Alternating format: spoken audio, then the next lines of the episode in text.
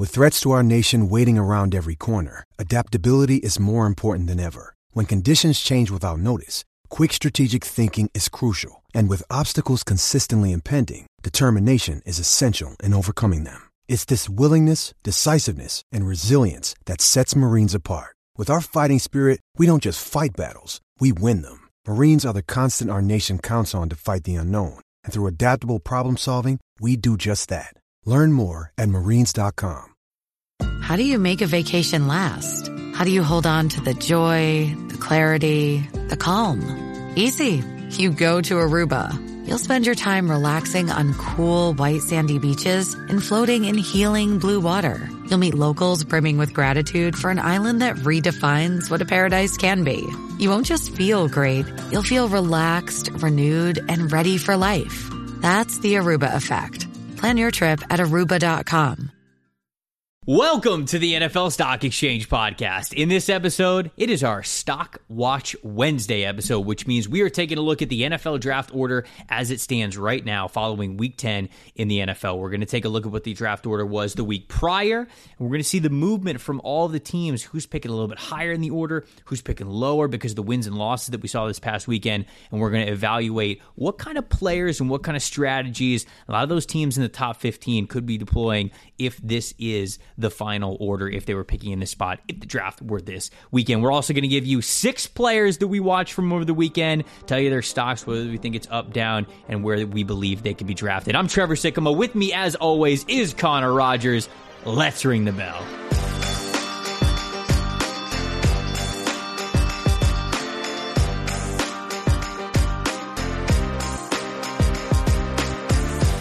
The opening bell of the NFL Stock Exchange podcast. I'm Trevor Sikkema. That is Connor Rogers joining you guys on a Wednesday edition of the show, which means it is time for a little stock market update. We're talking about players and prospects for the 2023 NFL draft that could be on the up, could be on the down. But also, Connor, because it is that time of the year, we're going to give a stock market update to the draft order itself. November and December are the exciting times where we really pay attention to the draft order as it changes every single week different look every single time we do this podcast here. Even though the names might be the same, the order of where they are picking could end up changing everything. So we figured we should probably look at this on a weekly basis from now on, which, my friend, I am very excited to get to because it always makes for a good conversation of what could be come April. Me too. I, I think this show has evolved from being just our introducing a lot of different players that are on the rise or could be on the rise and very early draft surface level kind of stuff to now you got to connect the how the league is factoring into this you know this giant puzzle uh, honestly. It's i'm sure there are fans of the texans the raiders the panthers uh, the eagles because they have the saints pick that want to hear how the top 15 top 10 top 5 is looking of the draft. So it, it is this is honestly where it gets really really fun because now you could start to dream big you could start thinking of those jersey swap uh, photoshops and, and coming to life and all of that so it's exciting, man. But like we always do, we will do the top 15, the top 10, top five, but we will uh, end this show with our players on the rise as well. Yeah. Um, always, uh, always fun to get into jersey swap season. That's always my favorite part. Y'all out there, there's so many talented graphics designers who have just either freelanced it or do it for a living or whatever it is that y'all never cease to amaze me how quick and you are with uh, some with not so much. Go some really bad swaps out there that make my day just as much as the good ones. I want to be clear. The ones that look like they have a flak jacket on or whatever it may be, big helmets. I, I want to let you know that I appreciate those just as much. So thank you very much. I'm I'm an extremely amateur like jersey swap person. Well, I'll where I will do like the terrible cutout of a guy's head and then just using the Instagram app, just like place the head just like straight on yep. an image that already exists. That's me. That's my those. that's my level of jersey swapping, but it doesn't really get much. Uh, it doesn't get much more skilled than that. So about that's that's about as far as I go in that world. I love it. All right, let's um let's take a look. I mean, let's get into it as uh, plenty of teams that have been losing continue to lose this weekend. If you listen to what matters most, isn't it funny? Kind of funny, Trevor. It's I'm sure the people that listen to all three shows we do a week, or at least the first two of the week, mm-hmm. it's like if you root for one of the teams that barely got any play on what matters most, the good news is your teams get all of the play the following show. So we're all about balance here on the NFL Stock Exchange. That is very true. That's actually a great way to look at it. I never even thought about it like that. And you're right. I do feel bad just for a lot me. of the, the teams that we don't talk about on Monday just because we're we're out here talking about a lot of the teams that are winning, that are playing in the biggest games, that have a lot of playoff implications. But then Wednesday, we're we're right around here, giving the full scope for NFL fans that didn't get a lot of uh get didn't get a lot of words on Monday. Here, you're going to get plenty of words on a Wednesday. So, which which one should we do first? Do you want me to read off the order as it stands right now, or do you want me to read the order as it was last week and then do how it is now? Let's go through the new order, maybe highlight okay. if there were any massive changes, and then really get into the meat and potatoes of what some of these picks could be. Okay. All right. So I'll fire this off. This is what the order is following week 10 in the NFL. Houston Texans still have the number one overall pick, so not a change there.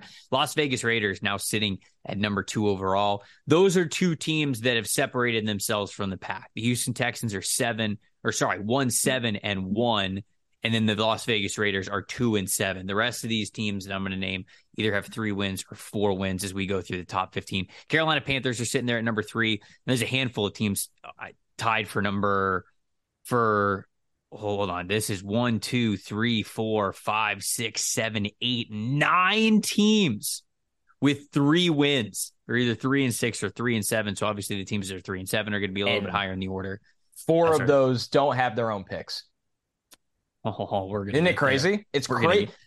Like you have all these teams that have the same records, but most of them don't even have their picks. So you have all these other fan bases that are having a good year that are rooting for that race to break up. I well, I want to I want to have that exact conversation in a second. Let me I'll get through the order. Carolina sitting here at number three. The Philadelphia Eagles, because the New Orleans Saints are sitting there at number four. New Orleans is three and seven, just having a terrible season, but Philly owns that pick, crazy enough. Jacksonville, they're back in the top five. They're currently picking number five overall. Chicago Bears at number six. Then we've got the Seattle Seahawks via the Denver Broncos, the Detroit Lions via the Los Angeles Rams, and the Houston Texans via the Cleveland Browns at seven, eight, and nine. Pittsburgh's at 10, Detroit's at 11, Atlanta Falcons at 12, Arizona Cardinals at 13, Green Bay Packers are sitting there at 14, and then the uh, the Indianapolis Colts sitting there at 15. We talked a little bit last week whether or not the we thought the Colts were going to start to creep into the top 10. Not so fast, my friend. Not yet, at least. The Saturday era starting off 1 and 0, baby. Dude, it is wild that we have four picks in the top 9 that do not belong to their original teams. Now, I'm wondering, my question to you is Connor, do you think that this year, let's say that it ends up something like this, where all four of these picks are in the top 10? Would that deter teams in the future? Do you think this draft in particular will deter teams from maybe going as all in towards the F them pick strategy that we've seen from the Rams and so many other teams because you realize you realize that like damn okay we got burned pretty hard here. We made a trade that we thought was going to make a major difference for us and now we're not even picking in the top 10 of the NFL draft cuz shoot man even if you're not picking like late 20s like you thought you start getting in the top 15 top 20 especially top 10 that hurts man. That hurts the pride and it hurts the team building a lot. So i'm curious do you think that this is going to have a ripple effect in the next couple of years? Largely no now, there are a few examples of yes, it, it does matter. It process, right? That's, that's what we're talking. We're talking about process here. The Rams would do that a hundred times because they won yeah. a Super Bowl with Matt Stafford. So the yeah. Rams, as much as they're probably not thrilled how this year has gone, you can never sit here and say the what the Rams did was not worth it because they won a Super Bowl. So they and I'm not saying the Rams won the trade against the Lions, like it's not that, but the Rams definitely won the end they wanted, and the Lions can still win it. It's actually a weird trade that could be a, like a grand slam for both sides. You look at the Browns, they had to know the situation that Watson was going to be suspended one of the years mm-hmm. that they were giving that selection to Houston. So, and they still think Watson can take them over the top. We'll see. So, no. Denver, as much as you can poke holes in that process now, like it, it I do think there is something to a lot of people overlooked that Russ was not necessarily the same guy at the end there in Seattle, and some of it was health related, and those mm-hmm. two things have carried over to Denver. Chasing a franchise quarterback is a process, Trevor, that we will never see go away. Like there, there'll be millions of teams lining point. up to do this again. The one, and I saved it for last on purpose, that we definitely we criticized at the time. So this isn't. I'm not like straw man argument or anything like that here. There's a show somewhere in this feed of however many shows we've done, over 100 now. The, the Saints trade never really made a ton of sense value wise and process wise. So uh, they just thought they were better than they were. And the for the crowd that loves to scream, the cap is a myth. Eventually, you do lose good players if you always say that over and over again. And I, I like I love Chris Olave, and I get being aggressive for a player of his talent, but and I know Trevor Penning's been hurt. That's what a lot of people would counter to me. I don't really think Trevor Penning is going to be your savior franchise tackle. The Saints process to me, Trevor, is the one that you could poke holes in, and teams should look around and go, man, you should know when to fold your cards and walk away from the table. Yeah. That one's They tough. thought they were still a contender this year. They did still think that they were a contender this year. I thought I'm they'd try- do better than this. I did. Uh, yeah, I did too. Mm because I'm I'm trying. So the I'm trying to remember all of the elements of the Saints trade because I don't want to be too hard on it. Eagles I mean, traded kind of bad from the get go. Eagles traded 16 and 19 for 18 overall and then a 2023 first round pick and then a 2024 second round pick. So essentially the Saints, I think, went into this draft class saying that we wanted a top tier offensive playmaker and we wanted an offensive tackle. And obviously, you're sitting there, you only have pick number 18. You can't check both of those boxes with only one pick. So they made a calculated risk thinking that they were going to be better next year, that their pick was going to be lower than say either 16 or 19 was going to be and it was going to be justifiable. So you get two first round picks in 2022 it was going to slingshot them to be better. They were going to get michael thomas back. The uh, Jameis Winston was going to be better. The defense was going to be better all that kinds of stuff. It didn't work out and it clearly didn't work out to what you were saying where this is a crash and burn. Like they're not only are they not picking lower than 16 or 19 they're picking fourth and that's abysmal. And even that part, I didn't expect. I'll and I don't think anybody honest. really expected yeah. that. But it's it that just kind of all of these trades, man, just go to the fact that like nothing is guaranteed. But I also agree with you. I, I posed the question like this because I think a lot of people are going to be asking it. There's a lot of teams that got burned from trading first round picks. So is it going to be a sign of caution moving forward? Are teams going to be less willing to do this, I guess is the is is what I'm saying. But to your point, I agree with you. No. No, I think that if you, as yeah. long as you don't have hindsight involved, then look, every team that's making a deal when they make a deal thinks that they're getting the better of the trade. That's why you make the deal. You only make the deal if you think that it's going to help you. In all of these situations, you could argue that it was going to help all of these teams and that they would have been okay with it. And I don't really see that changing. It's hard to imagine that any franchise that would be willing to move on from a first round pick via a trade would think or believe that their roster wasn't in a spot where that was advantageous anyways. So I do, man. I I, I think that we're just going to continue to keep this trend moving forward. I think people are going to continue to trade their first round picks and especially when it's for quarterbacks and it's for these massive swings of the bat. I don't think there's going to be too much of a train, uh, change there. So, um, and one um, last caveat: yeah, go the, ahead, go ahead. The Eagles also got a 2024 second rounder, right, in that trade. So, right. like, you were right where you're betting on, you know, the over under is 16. Mm-hmm. But even if they missed on that bet and they went over 16, they made up for it on the lovely points chart with the insurance of that second rounder. That's why they got that pick because they were like, now we can't lose no matter where the pick is because the value will always be on our side. It's either even or we win by a mile. They won by a mile.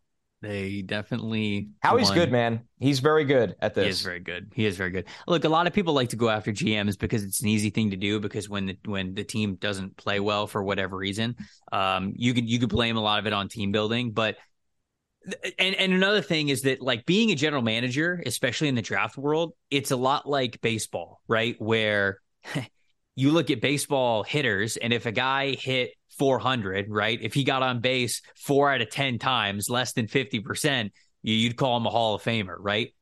I don't know if the math is exactly like that for a general manager, but GMs are going to swing the bat and they're going to fail. That's just yeah. part of the job. That's what the job always is. You just want to make sure that you're still uh, sound in your process and that you have logic behind everything that you're going to do. And I think that when things get bad for GMs, like if teams are disappointing one way or the other, it's very easy to point out a GM's mistakes. You know why? Because they're always going to exist. They're always going to be there.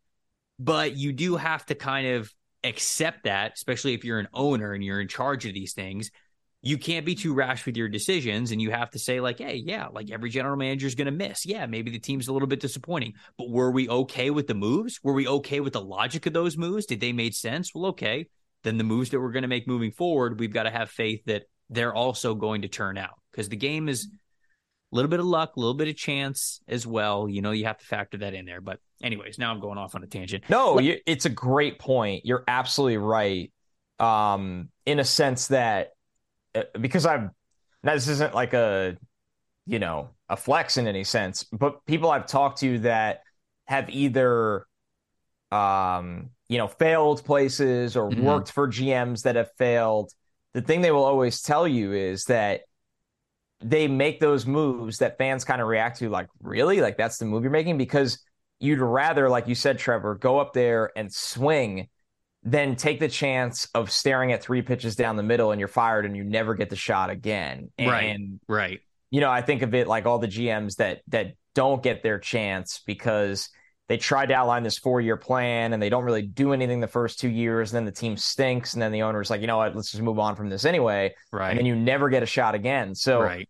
that mental part of it plays plays into why those moves get made. Yep. Yep. No, no doubt about it. And shoot, we've talked a lot about Chris Ballard here on this podcast because mm-hmm. the Colts have been very much in the news, but like Ballard's even getting criticism for not swinging the bat, right? So, and yeah. I think that that's just my overarching thing here is that when you judge general managers, there will always be something to point to. Hey, you gave that guy a contract and he wasn't worth it. Hey, you made this draft pick and it wasn't worth it. Hey, you didn't make this move and it ended up not being worth it. That's just the general manager's job. And so going all the way back to Howie Roseman, like Howie Roseman has things that he failed at, right? Everybody, yep. some of the draft picks, JJ Arcega Whiteside, Andre Dillard, uh, um, Jalen Reagor, right? A lot of these draft picks that just straight up did not pan out for them. And yet, here Howie sits probably going to win executive of the year because you, of what he has been able to do. He is able to he's been able to overcome those mistakes because his process I think has been very sound and he's continued to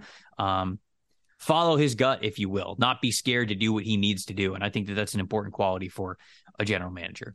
Um, it's it's a great point. It really is. It's it's just part of the process, man. That yep. guys have to pick their spot, but they you do have to choose at some point.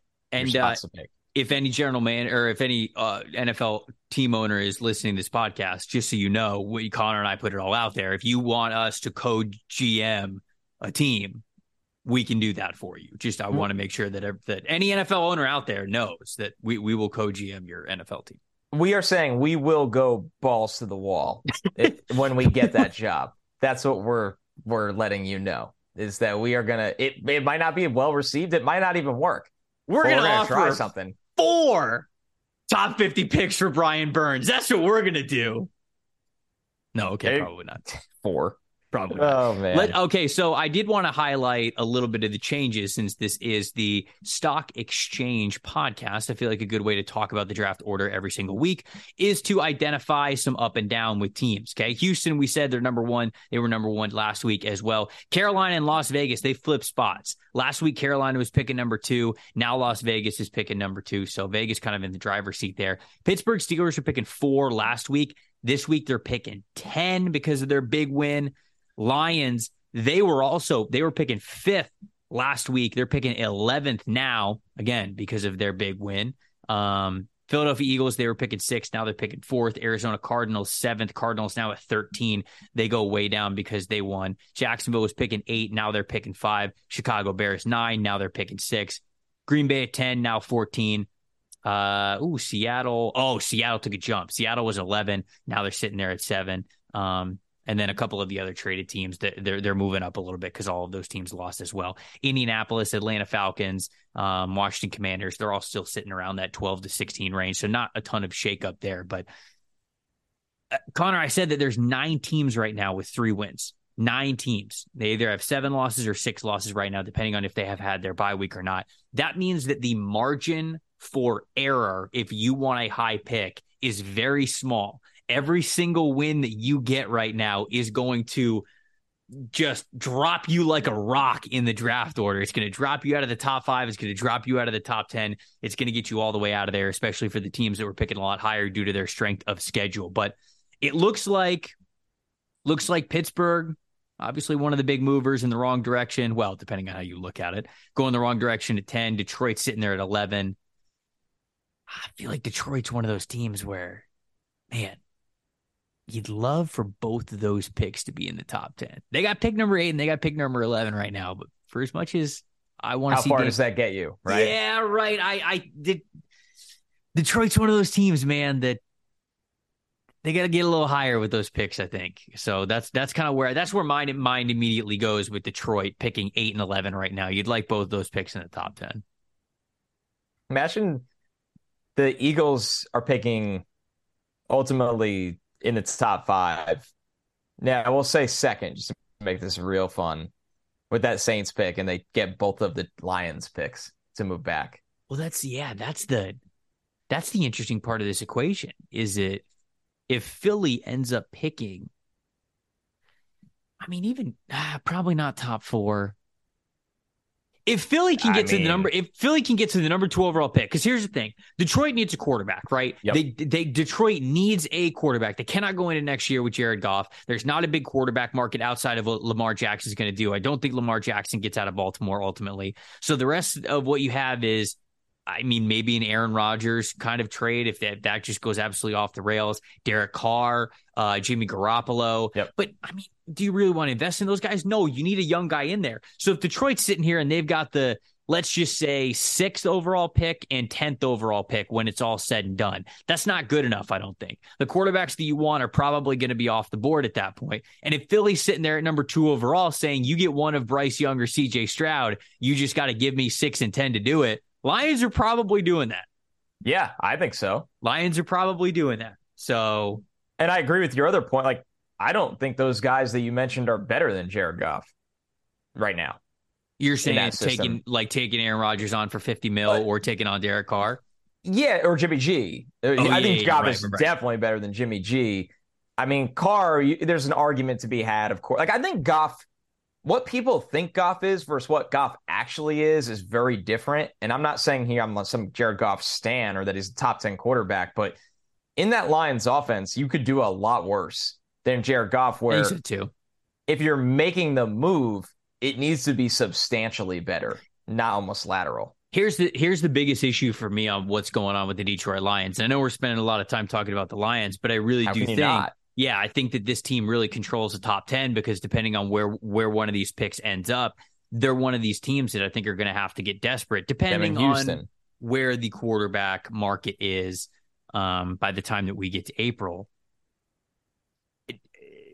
you say that you could do a lot worse than Jared Goff, and I agree that you could definitely do a lot worse than Jared Goff, but Jared Goff doesn't save Dan Campbell or Brad Holmes' jobs, I think. Like, no, I agree. If, if, you go into next year with Dan Campbell and Brad Holmes still in place as the general manager and the head coach, you can't also have Jared Goff because I can already tell you you're not going to win enough football games to where those guys keep their job a year from now. So if that's the case, you might as well fire him now and you might as well cut Jared Goff now or one or the like something, one or the other. You just you can't run it back is basically what I'm saying. So Detroit does have the ability to hold the this this draft or at least the beginning of it in the palm of their hand with what they end up doing. And I think that that's a yeah, that's I mean that's a that's a major point right there. You mentioned Houston as well. Houston sitting there at 1, Houston sitting there at 9 currently, so they have two, two top 10 picks. They also control a lot of this draft right now. So I don't know, what about the rest of the order? Anything really stick out to you as it stands today?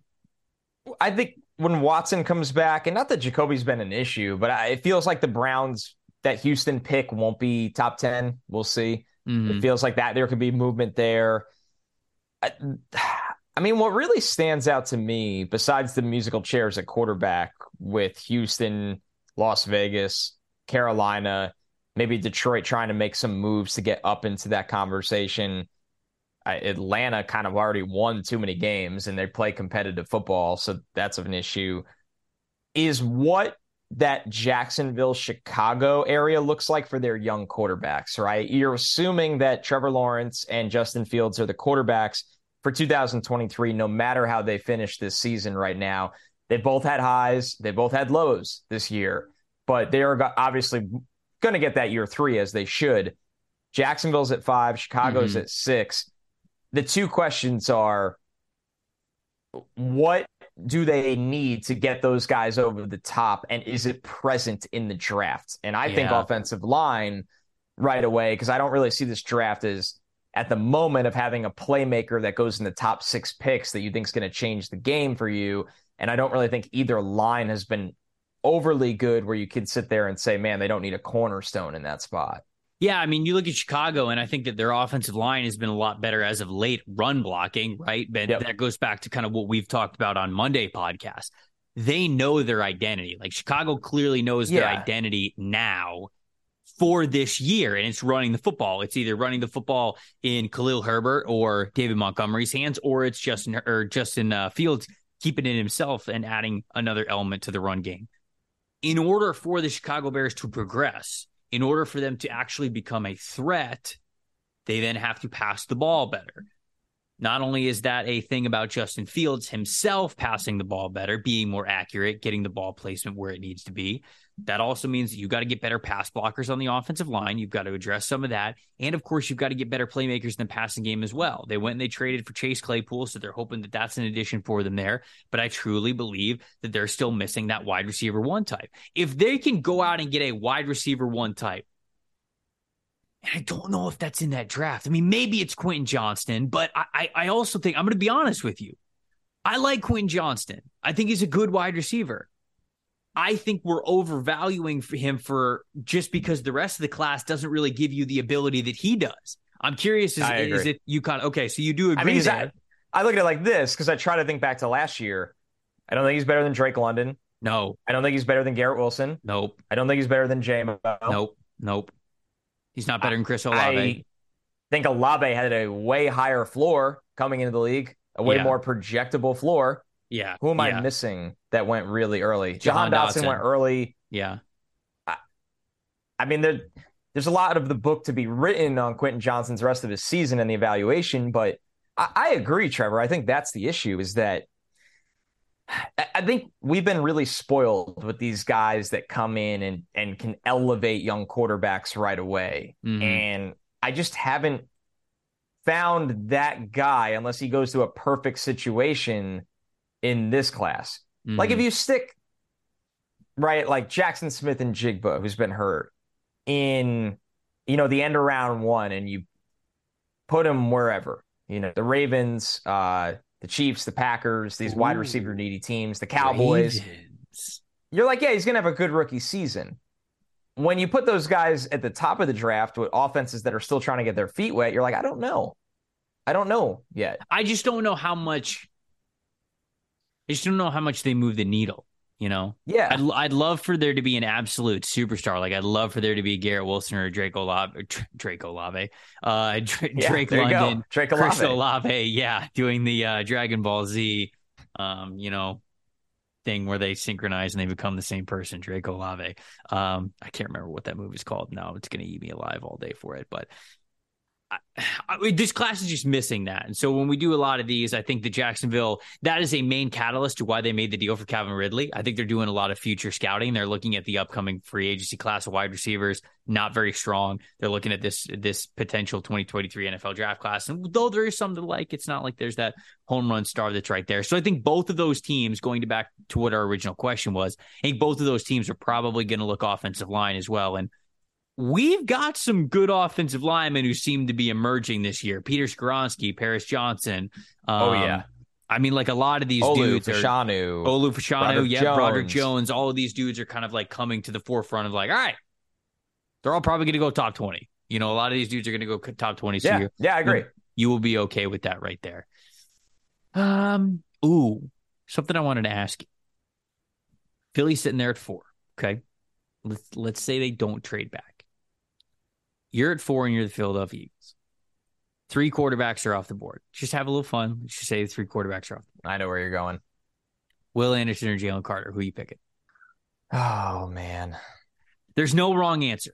No, there's not. And by and by no wrong answer, I mean they're both wrong answers because whoever wants the other guy is going to come after you in the comments, which is why I asked you about it. So here's my answer, and Uh-huh. I will not sit on the fence. For the Eagles, Mm-hmm. It's Will Anderson. I still think I think I think right. Jalen Carter's been the better player this year. yes, yes, I would agree. I would agree wholeheartedly that Jalen Carter's That, a like better player this year. confidently, I think Jalen Carter has been the better, more impactful football player this year. See, now I'm going back and forth. Now, now I go back and forth a lot on this, and now you're making me. Now that I'm saying it out loud, I feel like Jalen Carter's right pick. But I still think Will Anderson's really, really good, and I think the Eagles need an edge course, for next year. You you get Fletcher Fletcher back on a one year deal. Hargrave's been really good. Milton Williams, Is Hargrave a free agent? I thought he has one more year. I'm going to check right now. Oh, I'm going to look. I thought he signed a three year. He signed a three year deal. Oh, it voids. He is a free agent. Yeah, it turns into Oh, void buddy, years. boy's going to get paid again.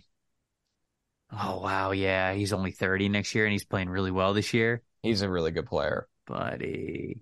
Wow, wow, the Eagles put some void years on this bad boy. You Three see this? Three of them. They got three void years on this. Yep.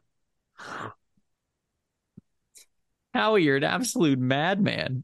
And they have Jordan Davis as well, right? Remember that too. Yes, yes, You know? of course. God, as I stare at our lads because he's on the IR, how could I forget Jordan Davis? So I think it's get- Will Anderson. Okay. All right. I do. I think it might be Jalen Carter.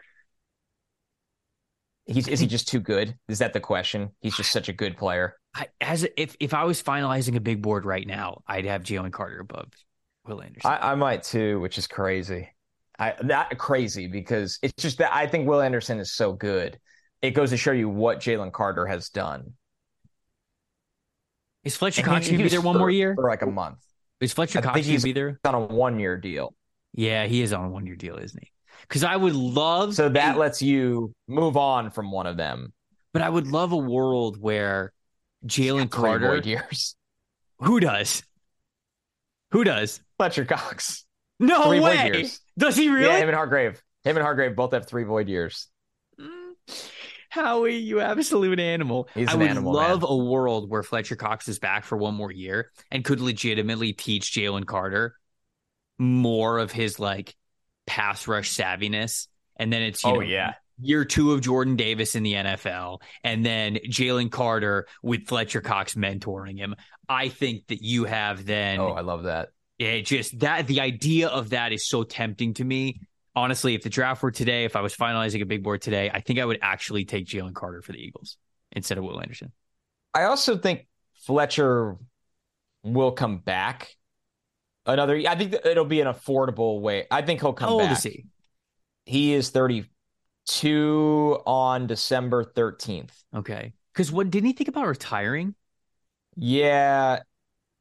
I mean, he's not obviously what he was, but I think you can get him back in the molds how they brought Kelce back this year to mentor the next guy up. How Kelce is mentoring Cam Jurgens. Kelce helped him draft Cam Jurgens.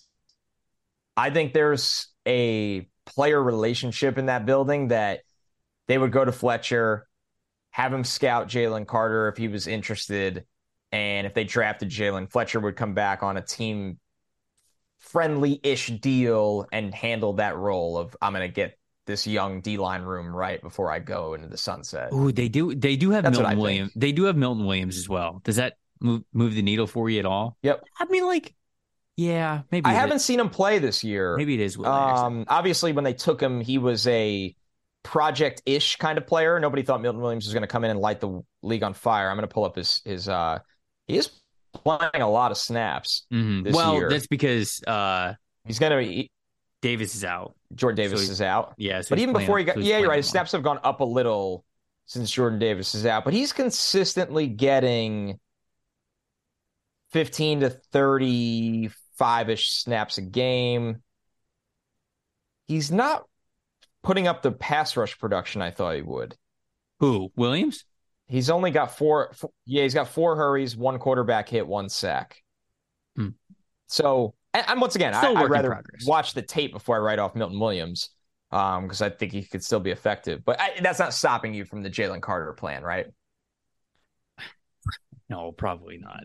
Probably not it's, much. It's, it's not much in not. this world is. No, there's not much stopping Jalen Carter on the field. There's not much that would stop my uh, my love for Jalen Carter as a draft prospect. Um, before we kind of move on, so I do want to get to our three players that we're talking about for stock market: Houston, Las Vegas, Carolina. We thinking quarterback, quarterback, quarterback because it gets interesting now. What are we doing? Forcing Will Levis all the way up there, yeah. or Carolina is currently sitting there at third.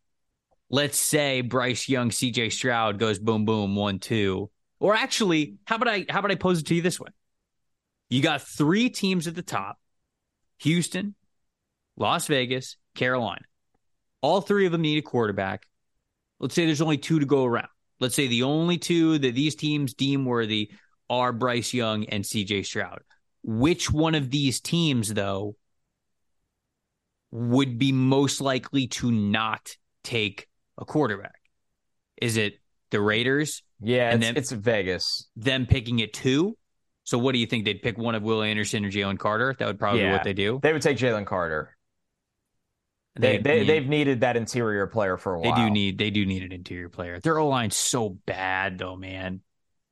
I oh, almost oh, feel man, like right. If, it's tricky. If the Raiders are sitting there, honestly, they might do the same thing that the Eagles that I that I said Trade. that the Eagles would do and if the Raiders sitting there at two, you trade with Detroit's two first round picks and you get two first round picks out of it. Yep.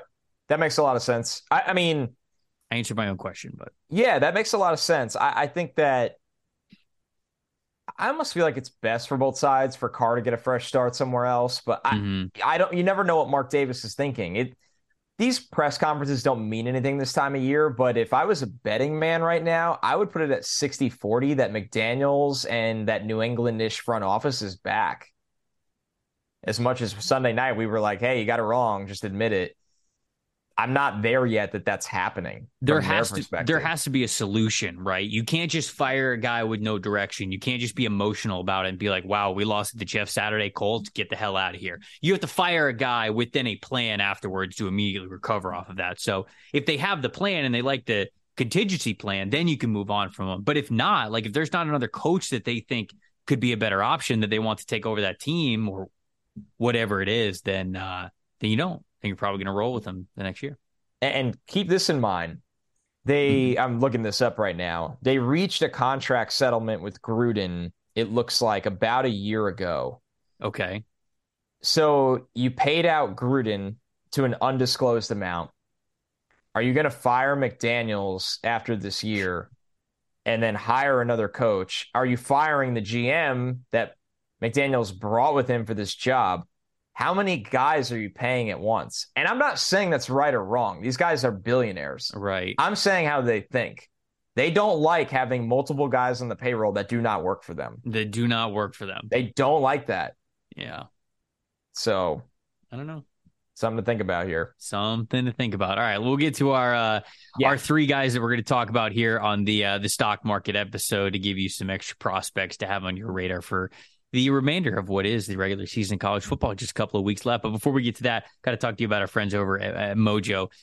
They're posing a question to you. All right. What if you could have invested in Tom Brady stock as a rookie? If that, if you would have done that, your investment would have been worth over four thousand percent today. Now it's not just a what if, but a who's next. Thanks to Mojo, the all new sports stock market that lets you invest in your favorite athletes and cash in on your passions. You can sign up right now on the Apple App Store to get your first free stock potentially worth up to tens of thousands of dollars if you play your cards right. Over 300 players are listed on Mojo, so you can invest in rookies like Kenneth Walker, Garrett Wilson, Drake Olave. No, of course, it's either Drake London or that. Chris Olave. You can't split it. Well, maybe you can uh, with Mojo. I don't know.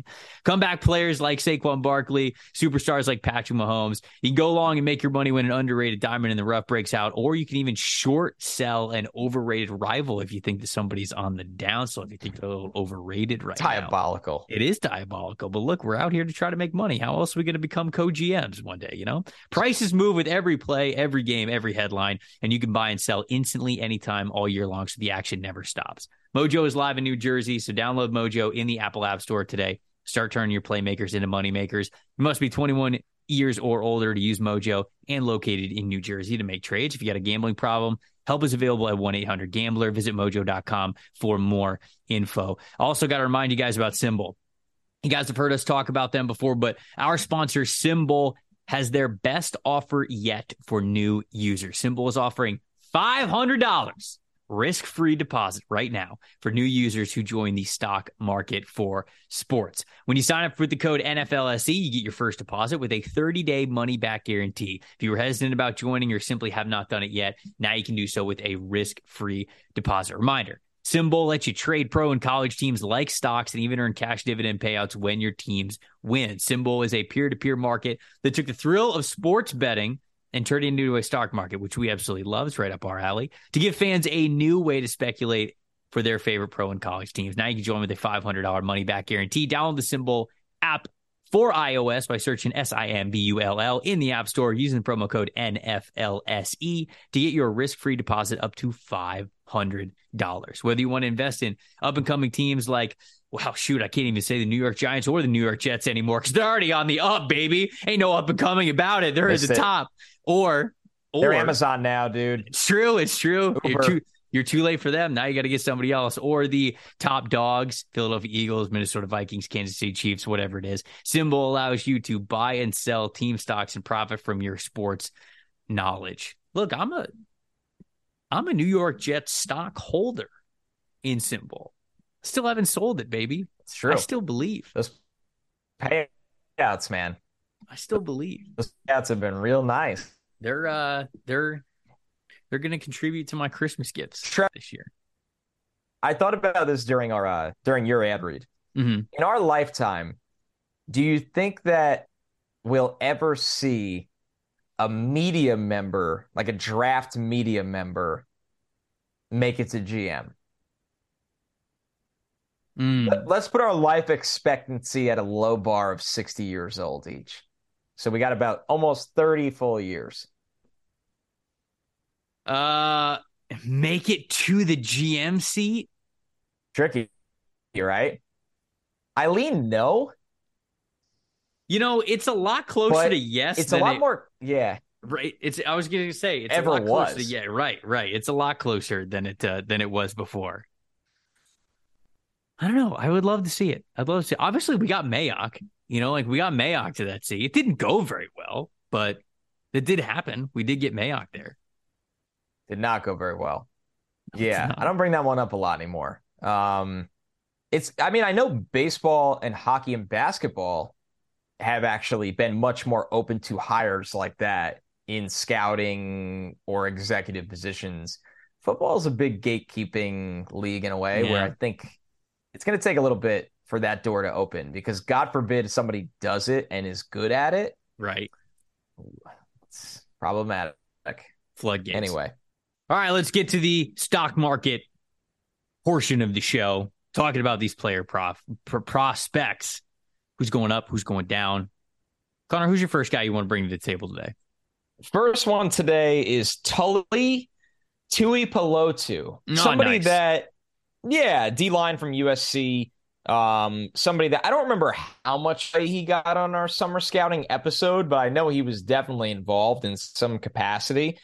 And he's been really good this year. Uh, he's been really good this year. He's officially gotten double digit sacks on the year after a really bit. He kind of devoured Colorado's offensive line last week. He had two sacks. One was a strip sack, uh, three more hurries on top of that saw speed to just the straight speed to power just drove a tackle back into the quarterback's lap on on one play.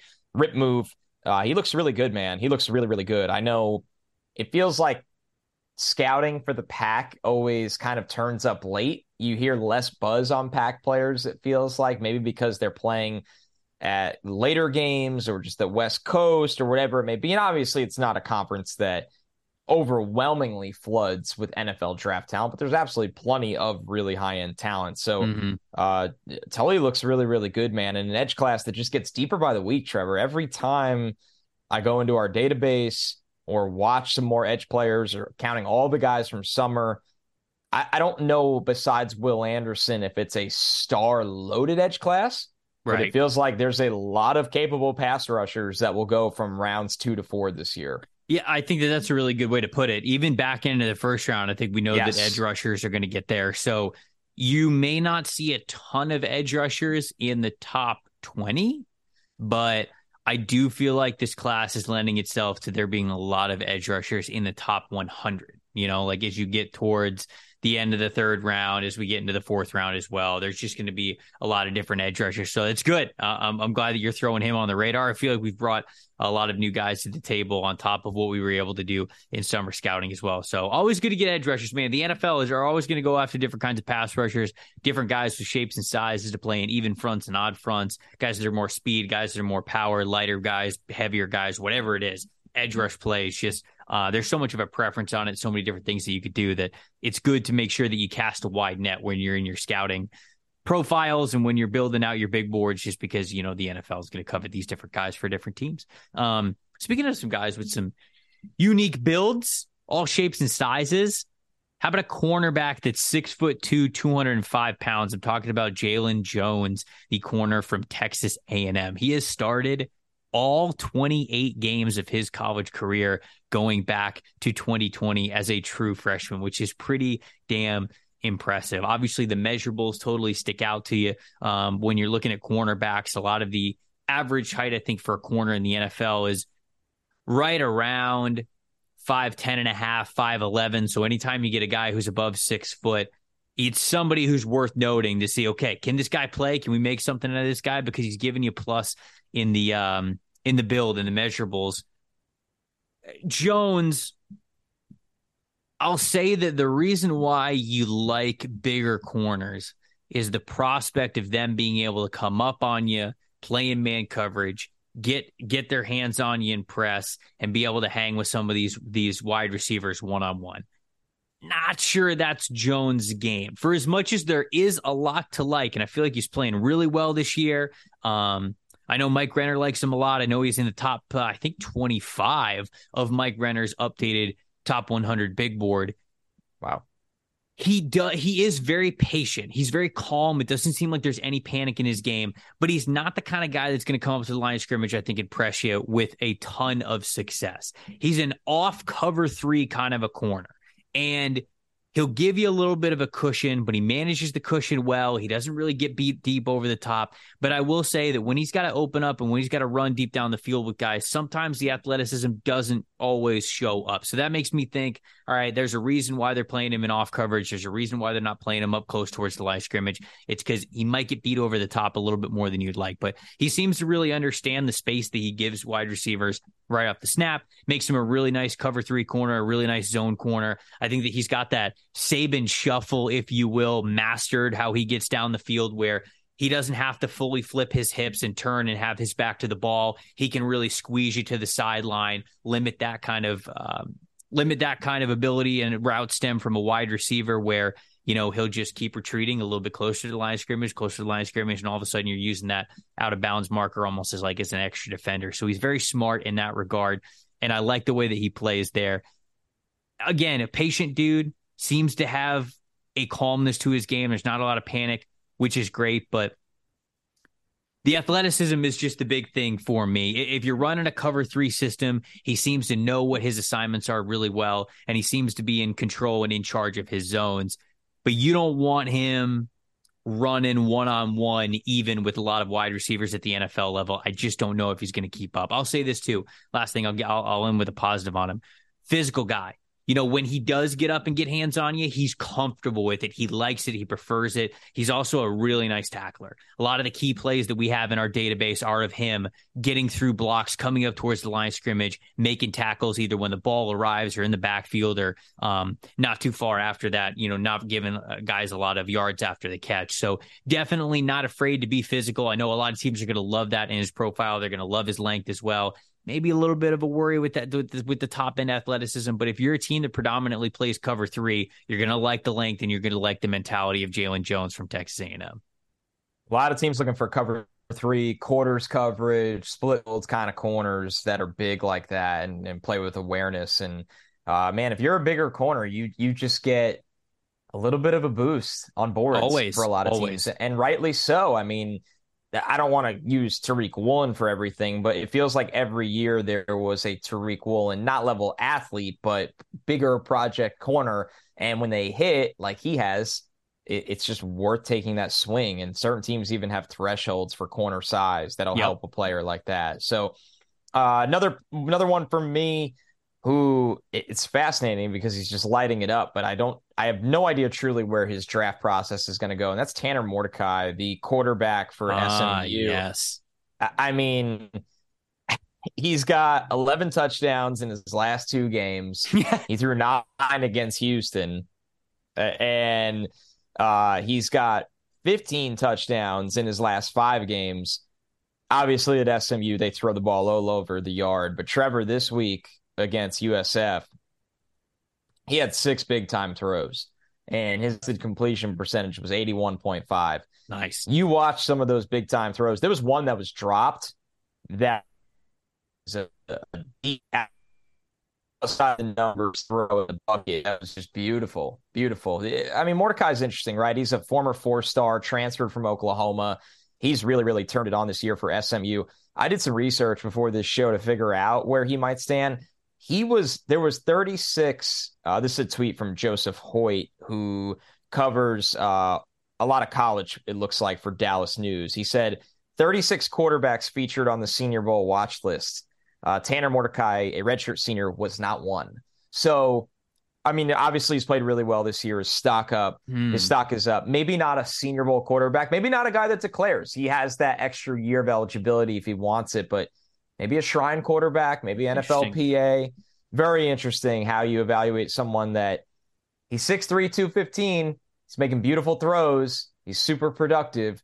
What is his process going to look like? I- I'm excited to dive in. Yeah, it's very yeah, that's very interesting that he wasn't on that uh that he wasn't on that list. I mean, you, you mentioned the NFL always kind of going after corners who are a little bit bigger, have a little bit more length to them. I feel like if you're a quarterback and you got a lot of big time throws, the NFL is going to take a chance on you too, right? All you got to do is hit it big on one quarterback, and everything could be different for you. So I wonder if that'll change as we get closer to draft season. If he uh, ends up declaring where he ends up going for for an All Star game, because I do think he's going to end up at one of them. It's just um, where he ends up going. I want to highlight Dawand Jones, the offensive tackle for Ohio State. We've talked a lot about um, Paris Johnson Jr. on the other side of things, their left tackle. Well, Ohio State's right tackle has been getting some pub lately as well, and I had I hadn't had a chance to really get some eyes on him, and I did earlier this week. Was able to watch a couple of games of him, and I'll just give you guys my thoughts on him. So he's six foot eight, three hundred and sixty pounds. The man is Skyscraper alert. He he reminds you of Mekhi Becton. He really does. I was reading a story up on Dawand Jones as I was doing some background information, and he's actually lost weight. I think he was right around 375, 380 is what the article was saying. And he had to lose a little bit of weight, lose lost about 10, 15 pounds coming into the season. And Jones said he felt great after even just taking off 10 to 15 pounds, he felt healthier. He felt more balanced. He felt more in control. And he actually said that he wants to eventually get down to 345, 350. And I think that's probably the comfortable weight for him that you want to see him get to. As you would expect from a player who is that big. I mean, if you get in between the shoulders of this guy, it's over. I mean, there's just, if he starts running and he's got his full momentum to you, there's not much that you could do, whether you're a linebacker, a defensive tackle, a defensive end. Uh, he is definitely going to absolutely run you over. He played left tackle very sparingly as a freshman and a sophomore at uh, Ohio State before finding a home at right tackle, which he's been able to start over the last two years. True senior, so he's got that senior tag, so it's his fourth year at Ohio State. For reference, Mekhi Becton was about six foot seven, 365 pounds. They do have somewhat similar styles. I would say that Jones is not as much of a bully. He's not as aggressive in the run game. Like Mekhi Becton would absolutely erase you in the run game. I don't see that kind of a mean streak with Dawand Jones. When I say that they're similar, what I'm talking about is uh, more of the negatives, unfortunately, because for as much as as this is a sport where the saying rings true, big people beat up little people, and you're always yep. just trying to get the bigger giants on your team because it often goes well for you. Jones, unfortunately, the natural negatives of being that big show up. One way is that just a lot of mass to move, man. And so he's not going to be able to fire off the ball, the arms, the legs, the the shoulders, the everything. It's just not going to move as fast as it is for say when you watch Paris Johnson Jr. right on the other side of the line of scrimmage when he's boom firing off the snap, getting his hands up, getting into his kick slide, like all the it's just like boom, boom, boom. You can see the athleticism there, but Paris Johnson Jr. is what 310, 315, right? He's got yep. about 50 less pounds on him than Dawand Jones does. And I do think that Jones moves decently well for a player of his size, but anytime you're that big, there's only so fast you can go, right? It's like uh it's like how people talk about Darnell Washington, the tight end at Georgia, right? When I watch Darnell Washington, I'm like, yeah, he's athletic for his size, but he still ain't moving like super well. And it's you know, how what can you expect? He's just so big. You're trying to move so much mass. So with Dawand Jones, anytime he's eh, trying to execute any kind of zone blocking where you're getting him to go horizontal, it's a little tough. Anytime you're asking him to reach block, even though he's big, is tough because he's got to move around. He's got to flip the hips and he's got to, you know, he's got to turn the shoulders and he's got to make sure he beats the offensive lineman to the spot. If you're asking him to climb to the second level, yeah, he can get up there. Yeah, he's got he's he's a little bit lighter on the feet to get to the second level. But I feel like I saw a lot of defenders get across his face very easily just because it's tough for him to keep up with them. Those guys are sure. moving and exploding a lot faster than he is able to. I will also say that an area of his game that has to, has to, has to get better is naturally when he stands up as a six foot eight individual, the hands are up here just because he's way taller. So if he's going up against a six foot one, six foot two edge rusher who can really get down into their stance in a three point stance or a, or a four point stance, you're losing the leverage battle. Those hands are naturally, as you come, as Dawand Jones comes out of his stance, those hands are going up here. And automatically, there were a couple times that Penn State game specifically where whoever he was going up against on the edge just simply got their hands basically on the forearm of Dawand Jones. And then it's like, okay, well, now he can't even get to you. Now you're losing the leverage. Now you're probably losing the rep. So that is one thing that he has to get better at as he gets to the NFL level is the hands have to get faster. He's got to get so much faster with his hands because he has to keep them lower on his body. They have to be able to fire up. He can't get out of his stance and have his hands up here like some other offensive tackles that are even like six three, six four, sometimes he's six five can do because he it, he's just when he does that, they're too high. They're just too high up in the air. So I feel like he loses the leverage battle a little bit too much. I know a lot of people like him because he's a mammoth human being. I know Mekhi Becton went in the first round.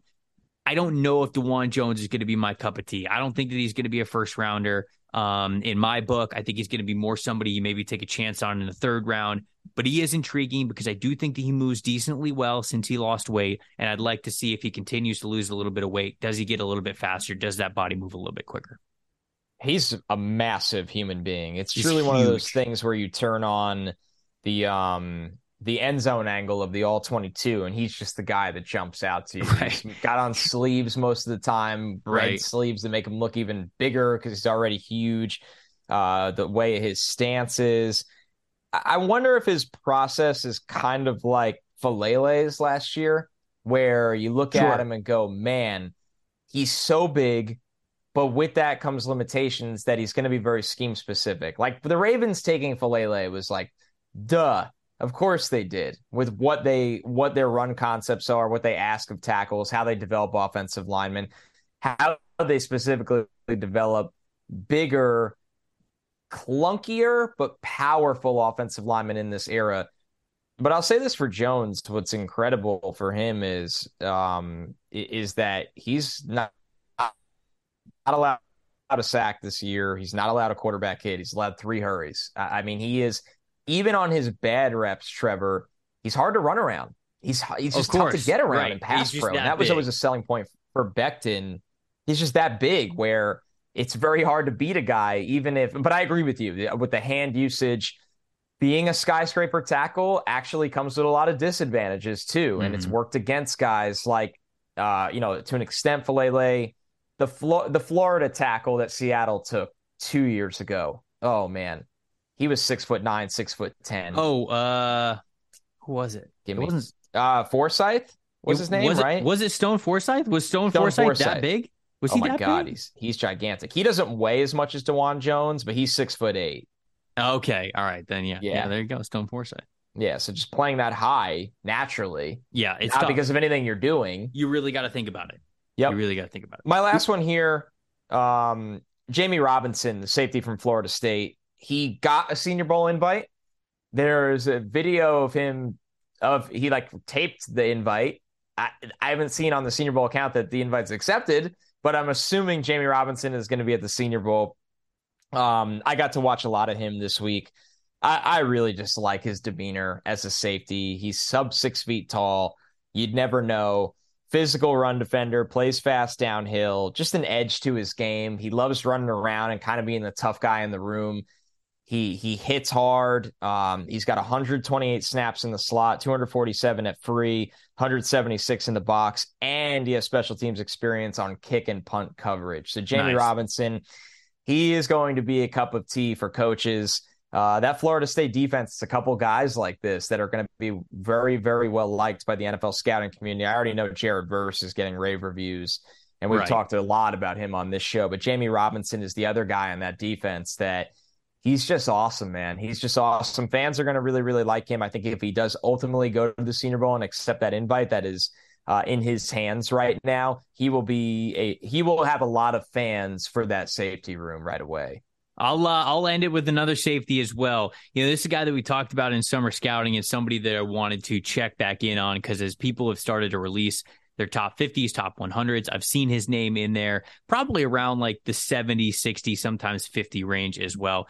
JL Skinner, the safety from Boise State, who we watched over the summer and it's just pure hitter, right? I mean, this guy is six foot four, 220 pounds. I remember saying that he came to Boise State weighing 180, 185, and they've packed 40 pounds on this guy. And it's funny because you look at his frame. I'm watching him, I'm rewatching him this week, and I'm like, you could fit more weight on this guy. He's just a big, long secondary player. Uh, plays a lot of box safety, a lot of downhill stuff. He mentioned that his favorite safety of all time is Kam Chancellor, and he actually absolutely plays like it. Definitely got a physicality to his game. He plays a lot of different spots. He plays nickel defender, he plays as a free safety, plays as a strong safety, but it feels like he's best when he's getting to go downhill. Ultimately, Connor, after watching him again, and this year hasn't been as good as last year was, but he's still fine. I'm wondering if if it's possible that you just maybe throw another 15, 20 pounds on this dude and call him a linebacker. Like that's what that's he does. What he does for guys like that. You know, and it's it's just it's what he does best. And I'm I'm worried that if you even even streamline him to be mostly a box safety at the next level if you make him be a, a strong safety there's going to be times where the offense really manipulates the way that you line up to where he's going to have to go up against tight ends. He's going to end up going against slot receivers. And i just don't think that that's where his bread and butter is. I would rather put him in a comfortable spot where of course if he's playing linebacker sometimes that could be the case as well. But i really do think that his his best players are when he goes downhill. It's when he's his fastest, it's when he's his most confident, and it's clearly what he wants to do. He wants to tackle, he wants to hit. I, I like to throw some extra weight on him and honestly see what he would be like as a linebacker because I'm just not so sure he's going to be the athlete that you need him to be to play as a full time secondary player. So that's when I looked at JL Skinner. I wondered if I'd see something different because I remember I, I liked him in the summer, but I didn't love him in yeah. the summer. So some other people did. And I kind of feel the same way after watching a couple of games from this season. I feel like maybe a transition to a different position at the NFL level might be in his future, depending on how much more weight you can get on that frame. And it looks like it looks like he can stand to get get, get a little bit uh, get a little bit bigger. You can throw some extra weight on there. You know, just get on the just get on the little Caesars diet or the uh, the peanut butter sandwich at 3 a.m. You know, you're setting protein your alarm, shake, waking it up, you know, throwing up protein shake and. uh and a PB and J there in the middle of the night and uh, making it happen. So I don't know. Maybe that's in the cards for him. But if not, if he's staying at safety, I don't know, man. I should probably still see a, a day three guy with him unless we're seeing something different. Did you mention too? He's officially accepted his invite for the. Senior bowl? no, I didn't. I did not. Yes. So JL Skinner, another safety. safety room's obviously coming together, assuming Jammie Robinson accepts his. JL Skinner did accept his invite for the Senior Bowl. Mm-hmm. Um, and I'm with you, Trevor. He's built like a small forward. It's it's really interesting. Like, He's yeah. just this tall, upright guy. You see him in even pictures without pads on. There's a picture of him holding up the invite with some staff members, and he's just tall, lanky. Um, I I mean, there's just so many guys like that in the NFL right now that are listed as a safety, but they really play in the box. They're, I mean, there's no teams really run out there with three traditional linebackers on a majority of snaps anymore. So if you have a third guy that's this hybrid kind of guy, yeah, I'm with you. That's absolutely his role, and maybe that's something that they will discuss down there for when he gets down to Mobile to to get some looks. So, um, I, honestly, loaded show today. My God, for yep. the for the midweek show. We have a lot. We just have more and more to cover with the draft right now. It's it's mm-hmm. becoming more more relevant as seasons are. You know, sorry to those fan bases, but they're over, um, and they move on to huge expectations. And I mean, this was it was interesting waking up this week, and I sat down and like while I did NFL stuff, and it was sure it was a little different because the Jets were on the bye. I was like, man, I'm updating the doc for Senior Bowl invites, Shrine invites uh, guys that might declare, guys that are on the rise, guys that I've heard from agents are thinking about declaring and don't know what to do. And it's it's an exciting time of year. Of course it is. Of course it is. That's why the show is loaded. That's why every Wednesday show is going to be loaded and it's got to be must listen for you guys. Thursday show, it's always a wild card. So we'll leave that to the mystery. We will, uh, we'll I got a you... request. Uh, you mean from a, is this from you or from somebody else? No, from a sex addict. Okay. Uh, the people are screaming for us to fix the Raiders. Really? They yeah. I maybe we got to fix the Raiders. We might have to fix the Raiders. Trevor and I will text through it. Um, after we're gonna we're gonna fix the Raiders at some point. Whether it it's gonna happen. I it that is such a full transparency for why I'm hesitant to do it now. That's a huge episode. Like the Raiders have a, a massive episode. fan base. Right. They're very passionate about the off season. They're very passionate about this I, disaster right now. I, almost, I want this episode to be like as perfect as it can be. I almost want to say I don't think we can do the Raiders yet because we there's a chance the McDaniels is is literally gone. So I don't want to. I don't know if I want to do the episode until we we we know a little bit more about who's going to stay, who's going to go. I, I agree, and I selfishly also want their draft slot to be more solidified when we do their show. Maybe we'll give it we'll give it a couple weeks. But maybe I, we'll, I do maybe want to shout out we will Raider Nation to let them know we're it's on our brains. It is it, it is coming at some point. It's not going to come this Thursday, but that is an episode that we I definitely want to get into because when we do those fix your franchise episodes, we dive deep. We go into everything. We go into how they got to that point. We go to the regime, who's staying, who's going, we go to salary caps, we go to draft picks, we go to potential head coaches, we go to outlook, we go to everything. So for the Raiders, I do want a little bit more clarity before we get there. Shoot, I can tell you what I would want them to do, but if it's not realistic, then I also feel like it's kind of pointless for the people. We want to probably give them something yep. a little bit that they can look forward to. So we'll keep Thursday open, but yeah, it's a good shout out. Good shout out there to Raiders fans to make sure they know that the Fix Your Franchise episode is absolutely coming. We are definitely going to get to voicemails tomorrow, no matter what the topic is, no matter what we're doing. We're going to get to a handful of your voicemails. Speakpipe.com backslash NFLSE. It is a super simple thing where when you go to that website, you can just record your voice. Say what's up to us. We would love to hear your name if you're comfortable giving that because we want to give you a shout out on the show. We want to give you a shout out by name because we appreciate you listening. So, like, tell us your name and then just get off a take like whether it's a draft take, whether it's a playoff take, whether it's a team take, whether you're there to holidays. Brag. Right, sure, sure. I mean, Thanksgiving. Like if, tell us if, if you if you want us to rank uh Thanksgiving dishes, if you want us to rank light beers, hot sauces, like literally. I mean, like with this this speak pipe thing, it could be anything. It could be a top cool three hangovers of, of all time. Whatever you want, oh, we have to answer. What would be so, my top three? Oh man, that that will be a really good summer show one day. I promise you that. It would be a good summer show. Maybe we can sneak one of those in though. So You're look, not wrong. Speakpipe.com backslash NFLSE. Hit the voicemails. Uh, let us know what you want us to talk about, what you guys want to talk about, and then uh, we'll see what the rest of Thursday's episode brings. I am Trevor Sikkema. That is Connor Rogers. Thank you guys so much for listening to the NFL Stock Exchange podcast. We'll see you on Thursday.